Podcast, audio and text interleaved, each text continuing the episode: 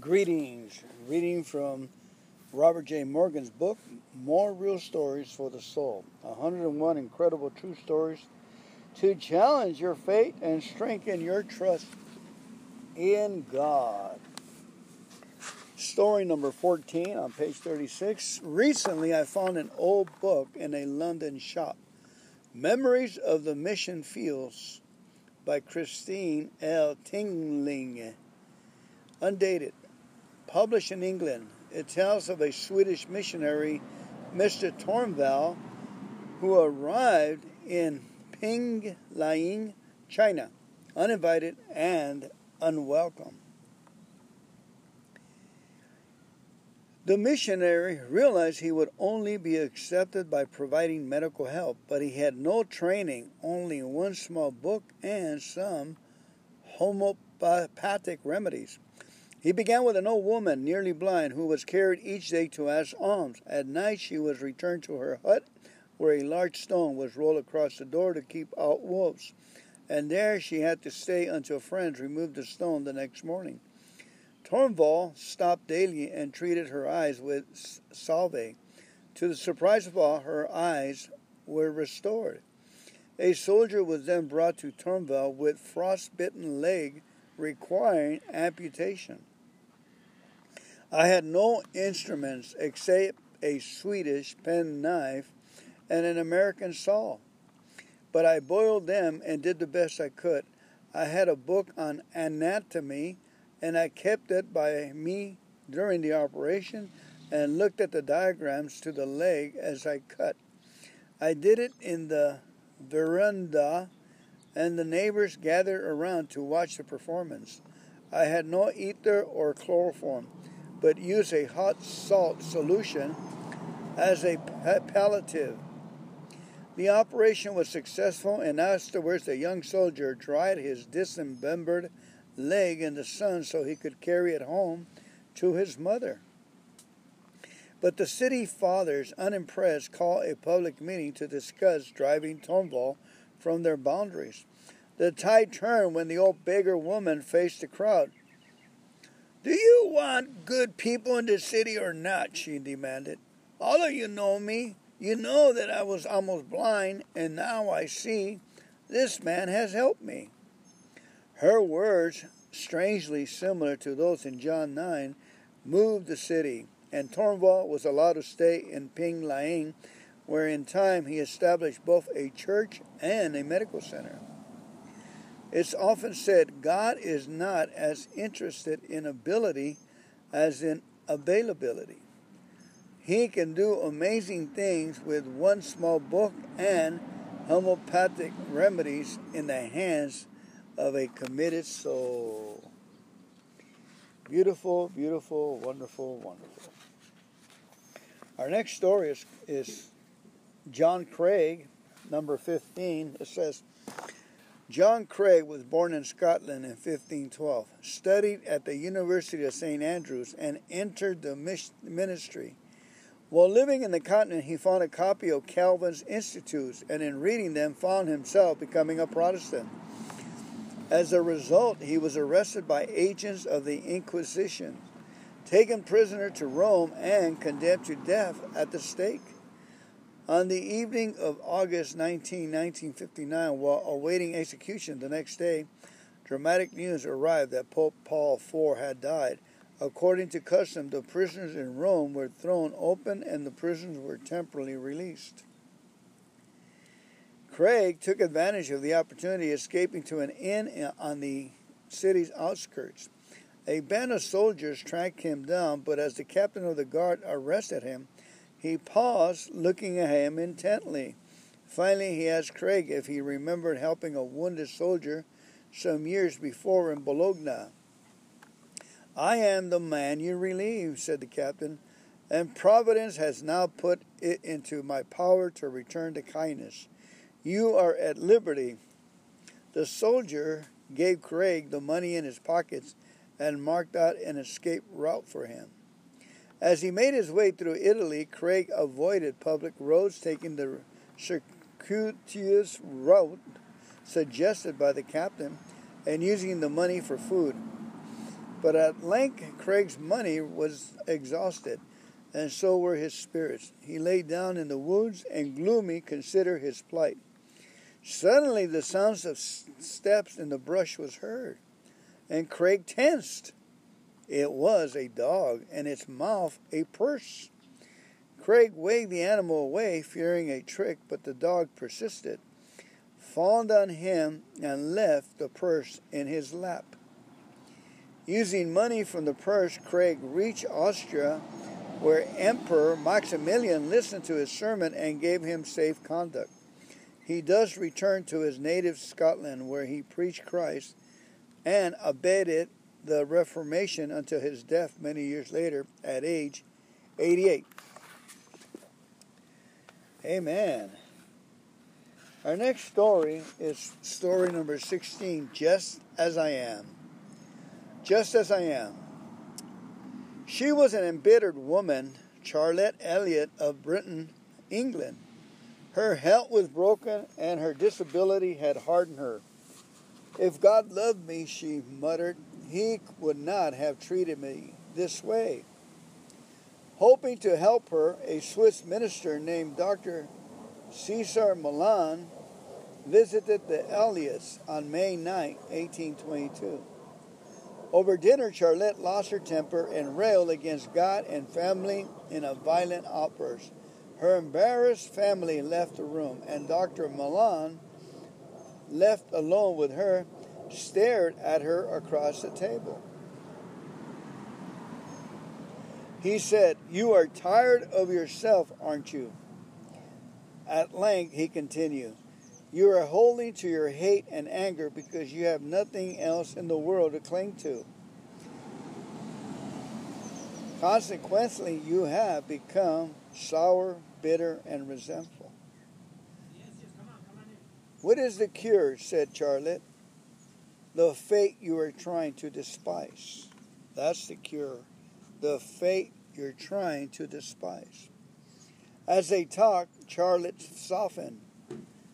If I want to become a Christian, she said, and to share the peace and joy you possess, what would I do? You would give yourself to God just as you are now with your fightings and fears, hates, loves, and prides and shame. Just as you are now with all your fightings, fears, hates, and love, pride, and shame. I will come to God just as I am. Is that right? Charlotte did come just as she was. Her heart was changed that day. As time passed, she found and claimed John 6:37 as a special verse for her. He who comes to me, I will by no means cast out. Several years later, her brother, Reverend Henry Elliott, was raising funds for a school for the children of poor clergymen. Charlotte wrote a poem and it was printed and sold across England. The leaflet said, Sold for the benefit of St. Margaret's Hall, Brighton. Him that cometh to me I will in no wise cast out.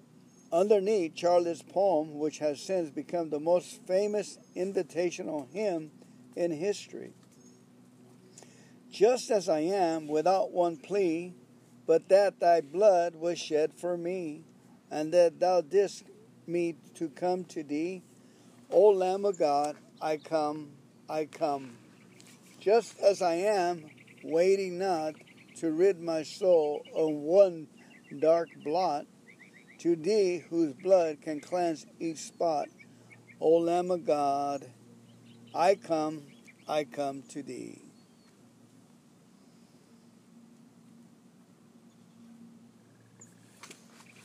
Beautiful, beautiful, wonderful, wonderful. Our next story is found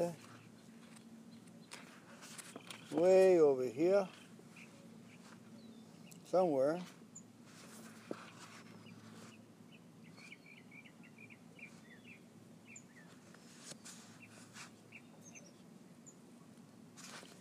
Number 23 it says, in the early days of the Nazi denomination of Europe,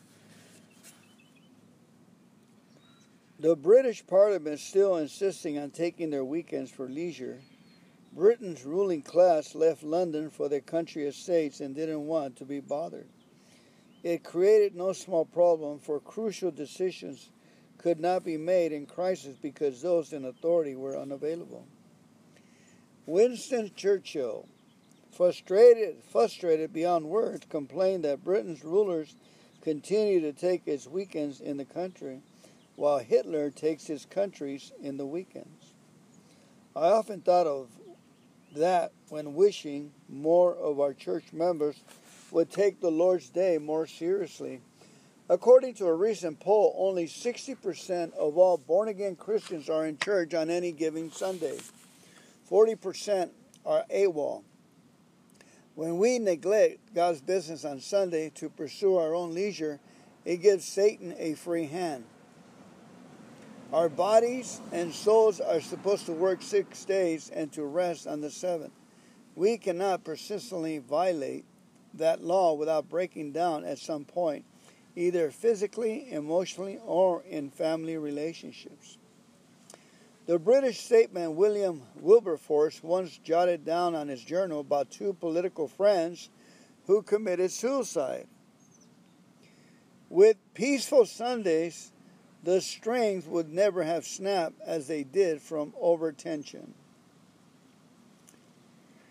Our greatest our great grandparents called it the Holy Sabbath, said one observer. Our grandparents called it the Lord's Day. Our parents called it Sunday, and we called it the weekend. Someone else wrote, one generation called it a holy day, the next a holiday, to the next it was a hollow day. I once heard Leslie Flynn liken the Sabbath to seven unmarried brothers who lived together in a large house. Six went out to work each day, but one stayed home. He had the place all lit up when the other six arrived home from work. He also had the house warm, and most importantly, he had a delicious, full course dinner ready for his hungry brothers. One day, the six brothers became unrestful and decided that the one that had been staying home should go to work too. It's not fair, they cried, for the one to stay home while the others slave hard at a job. But when they all came home the first night, there was no light, nor was there any warmth, and worst of all, there was no hearty dinner awaiting them. And the next night, the same thing darkness, cold, hunger. They soon went back to their former arrangements.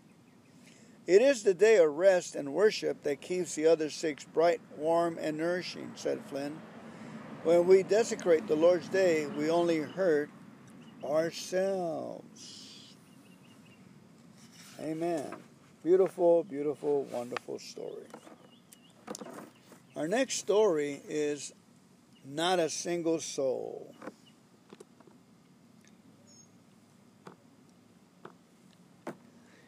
Number 24. Allen Francis Gardiner grew up in a Christian home, took to sea, and achieved a successful British naval career with little thought for God. But in 1822, he fell ill and had to reevaluate his life.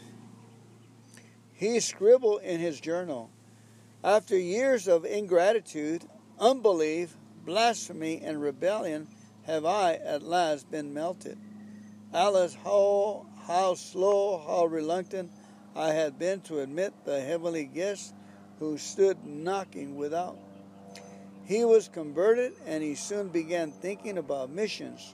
Traveling around the world had given Captain Gardiner a glimpse of the need for missionaries and he gave himself for the task.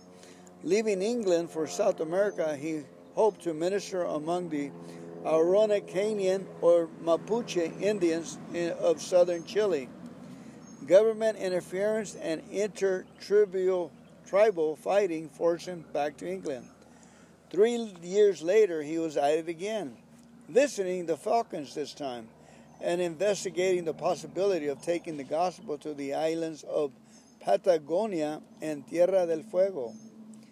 Sensing opportunity at hand, Gardiner returned to England and on July 4, 1844, established a small organization called the Patagonian Missionary Society.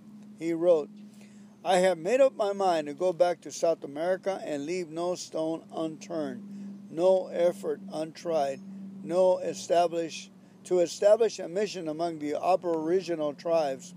While God gives me strength, failure will not daunt me. Gardiner visited South America a third time, but his efforts were again thwarted by inter tribal fighting and governmental interference. The land being strongly Catholic, intolerant to Protestant ministers, he returned to England, recruited six missionaries, and set sail for Tierra del Fuego. But all seven men died of disease, starvation, and exposure on Picton Island. Gardiner, the last to die, dated his final journal, journal entry on September 5, 1851. Good Good and marvelous are the loving kindness of my gracious God unto me. He has preserved me hitherto, and for four days, although without bodily food, without any feelings of hunger or thirst. Captain Allen Gardiner died without seeing a single soul saved among those whom he was most burdened. But he lit a fire which has never gone out. His South American Missionary Society as it came to be called, has been sending missionaries and saving souls for over 150 years. Our next story is, and our last, is number 26 A Dangerous Position. James Chalmers was a carefree, high spirited Scottish boy. I dearly love adventure, he later said, and a dangerous position was exhilarating. Perhaps that's why he listened carefully one Sunday when his minister read a letter from missionaries in Fiji. The preacher's tears in his eyes added, I wonder if there's a boy here who will be will by and by bring the gospel to the cannibals. Young James said quiet, said quietly, I will, and he wasn't even yet converted. In 1866, having been converted and trained, he sailed for the Pacific as a Presbyterian missionary. Chalmers had a way with people. It was in his presence, his carriage, his eyes, his voice, a friend wrote. There was something almost hypnotic about him. His perfect composure, his judgment, and tact and fearless brought him through a hundred difficulties. Robert Louis Stevenson, who didn't like the missionaries until he met Chalmers, said, He is a rowdy, but he is a hero. You can't worry me of that fella. He took me fairly by storm. In 1877, Chalmers sailed on to New Guinea. His ministry was successful there. Packed churches replaced feasts of human flesh. But as the years passed, he grew lonely. He was delighted when young Oliver Tomkins came to join him in 1901. The two men decided to explore a new pair, new part of the island, on, and on Easter Sunday they sailed alongside a new village. The next morning, April 8, 1901, Chalmers and Tomkins went ashore. They were never seen again. A rescue party soon learned that the men had been clubbed to death chopped to pieces, cooked, and eaten. News flashed around the world. I cannot believe it, exclaimed Dr. Joseph Parker from the pulpit of London's famous city temple. I don't want to believe it. Such a mystery of providence makes it hard for our strained faith to recover. Yet Jesus was murdered, Paul was murdered, many missionaries have been murdered. When I think of that side of that case, I cannot but feel that our honored and noble minded friend has joined a great assembly. God loves carefree, high spirited youngsters who have a hankering for adventure. You never know what He may do with them. Amen. And that's the last reading of More Real Stories for the Soul. Thank you. God bless you. When you thank me for many pleasures I provide, this is the Lord Jesus speaking out of 1 Thessalonians 5:18 and Psalms 146 121. When you thank me for many pleasures I provide, you affirm that I am God, from whom all blessings flow. When adversity may strike and you thank me anyway, your trust in my sovereignty is the showpiece of invisible realms. Fill up your spare moments of your life with praise and thanksgiving. This joyous discipline will help you live in the intimacy of my presence. It is impossible to praise or thank me too much, saith the Lord. As it is written, I inhabit the praises of my people.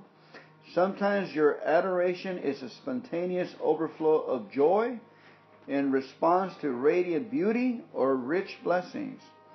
At other times, your praise is more discipline and measure, an act of your will. I dwell equally in both types of praises. Thankfulness also is the royal road to draw near to me.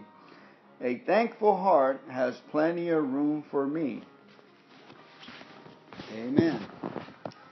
Now listen to some of my favorite music.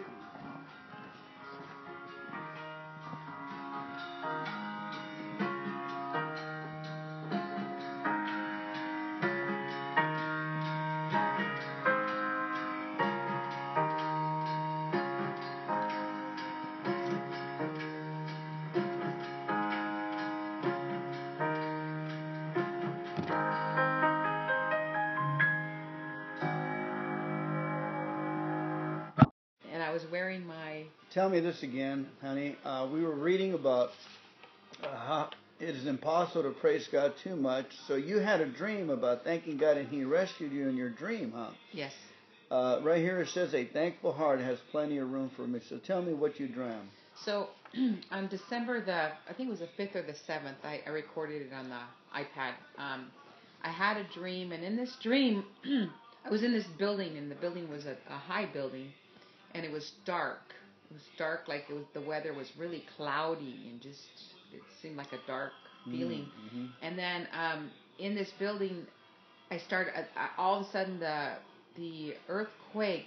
It was a big shift, but it was really a, a violent quake. It started to violently shake, and in the dream, I said to myself, "You need a covering."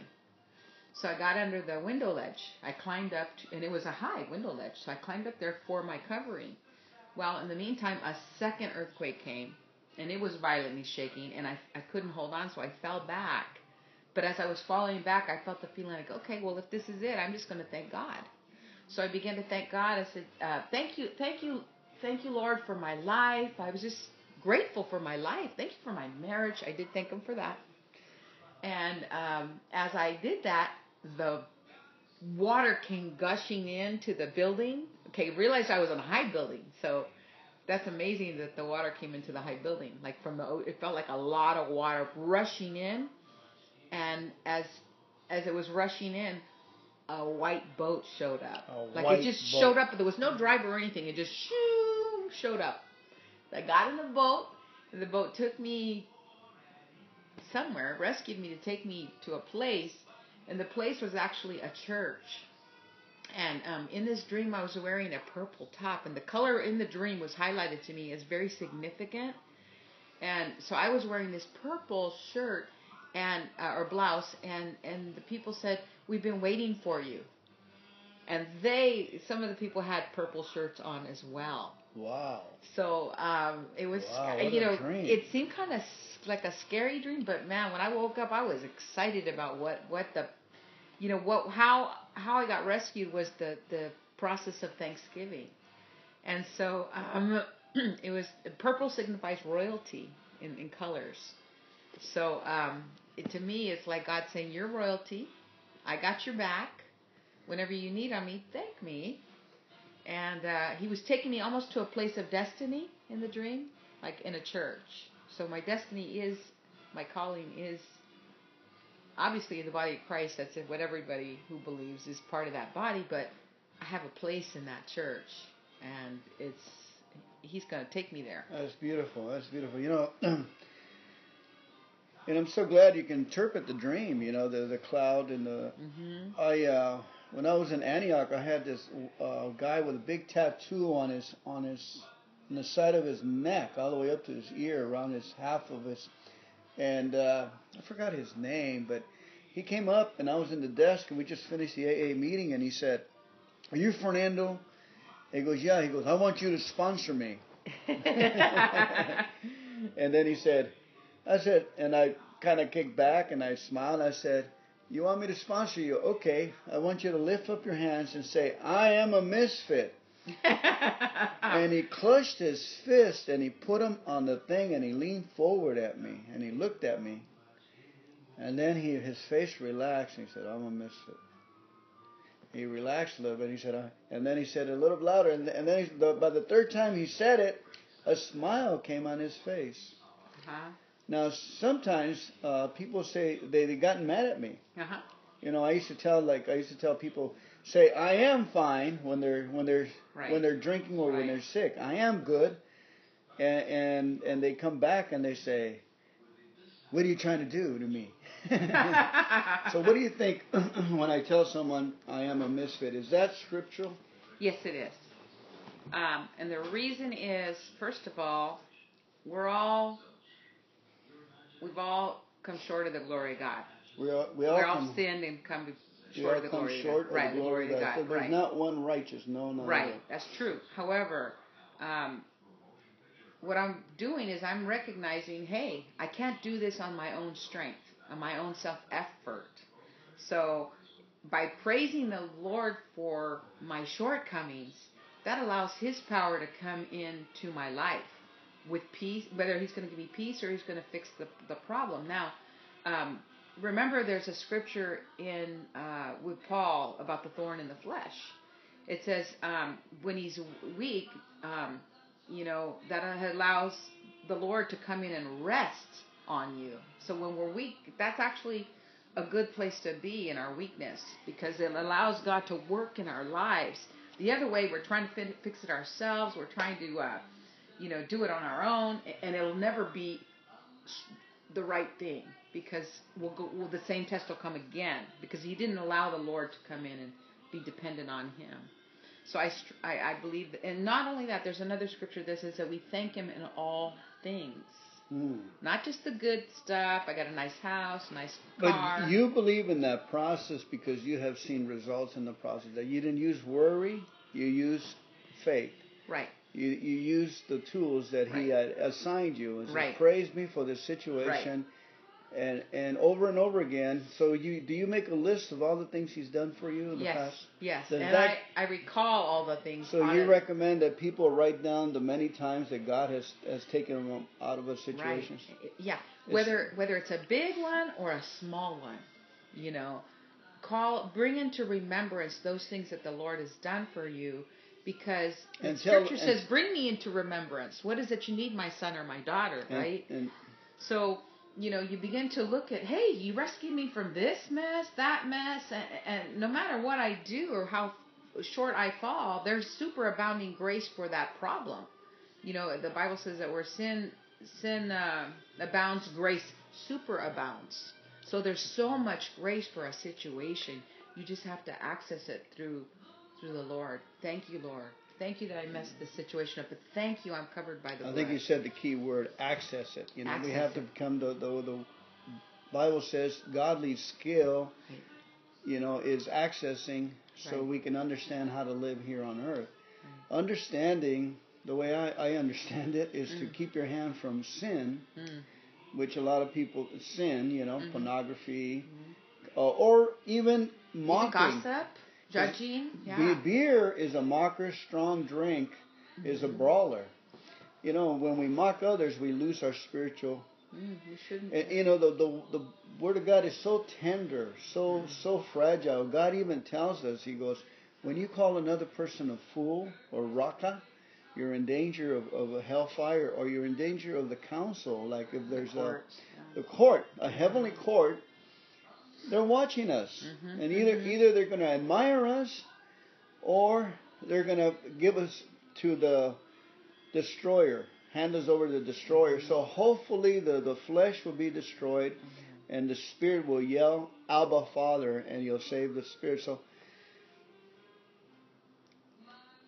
So yeah, I just want to also say that um, thanking God for the difficulty or what you're going through is probably the biggest test that we have on this earth.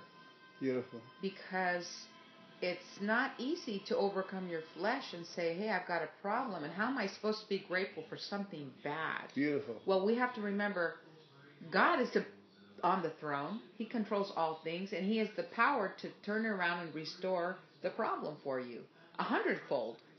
And so um, I just believe that um, the more we practice it, even if you you can't say thank God I'm a misfit, but you can say thank God for the traffic, Lord. I praise you for the traffic because you got me at the right place at the right time.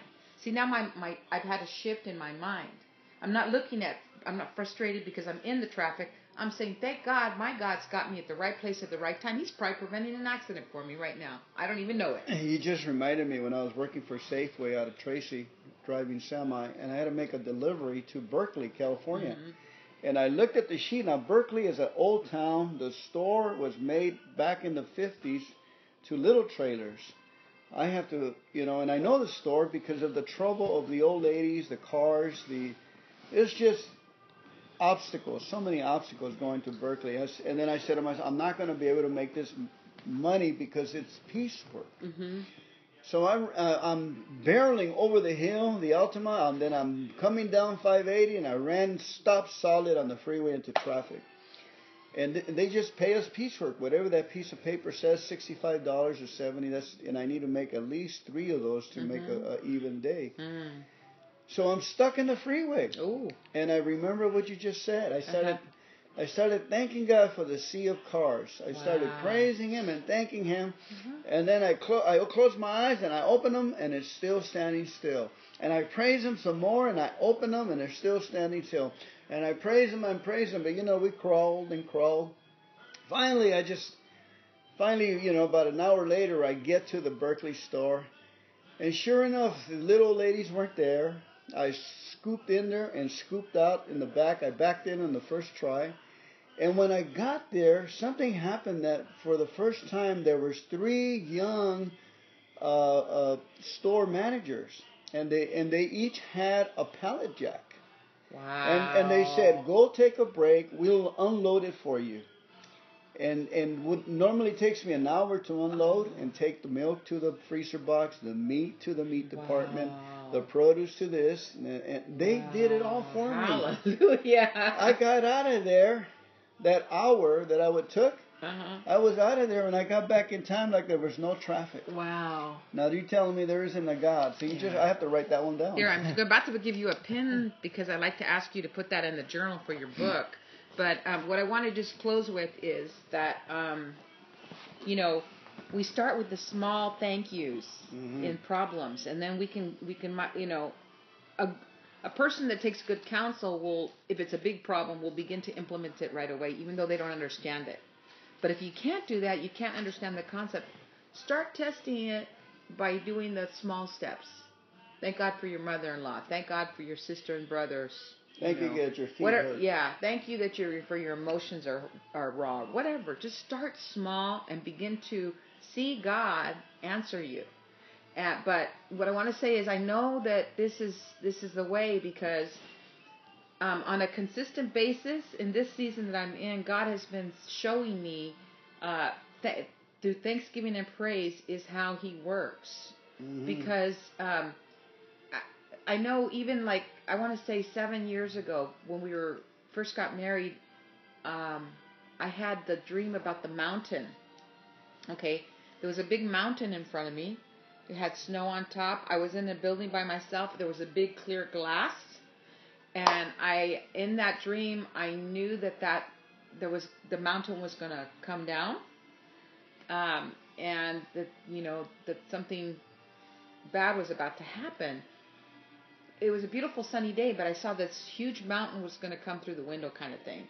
And then what happened was, as I began to praise the Lord in the dream, because that was my first instinct, And I began to I praise you, Lord. I thank you. And the next thing I know, I've been translated free of harm to Portland, Oregon, which we've got to visit, by the way, because Bobby and Carla are there. But I, I got translated to this peaceful little small country town. And um, as I was talking to people in the in the little, it was like a little shop where they sell jams and jellies, really country shop. I would say, hey, didn't you hear about what had happened? Not a person had heard anything that bad it, that had happened. So um, that was another instance where it was very significant that God is teaching me the strategy here on this earth to get through life. So, but in this season right now, we're in January 17. Last year, 2016, for a few, like maybe a quarter, a few months, all I've been getting in my dreams a theme of when I'm talking to people and I'm I'm encouraging them, you know, what's coming out of my mouth is we have to thank God for that situation. You know, I'm as I'm working with people, let's thank God for that. We have to thank God, you know.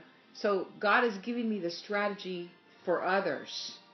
So not only for myself, but I'm to teach this to others. And you've been working with a Uber driver. Yes, the Uber, lady. Uber driver. Yeah. And she's like a single mother with a Yeah. guy that drinks that I Right, work with, AA, right. and he couldn't get it, huh? Right. He's still drinking.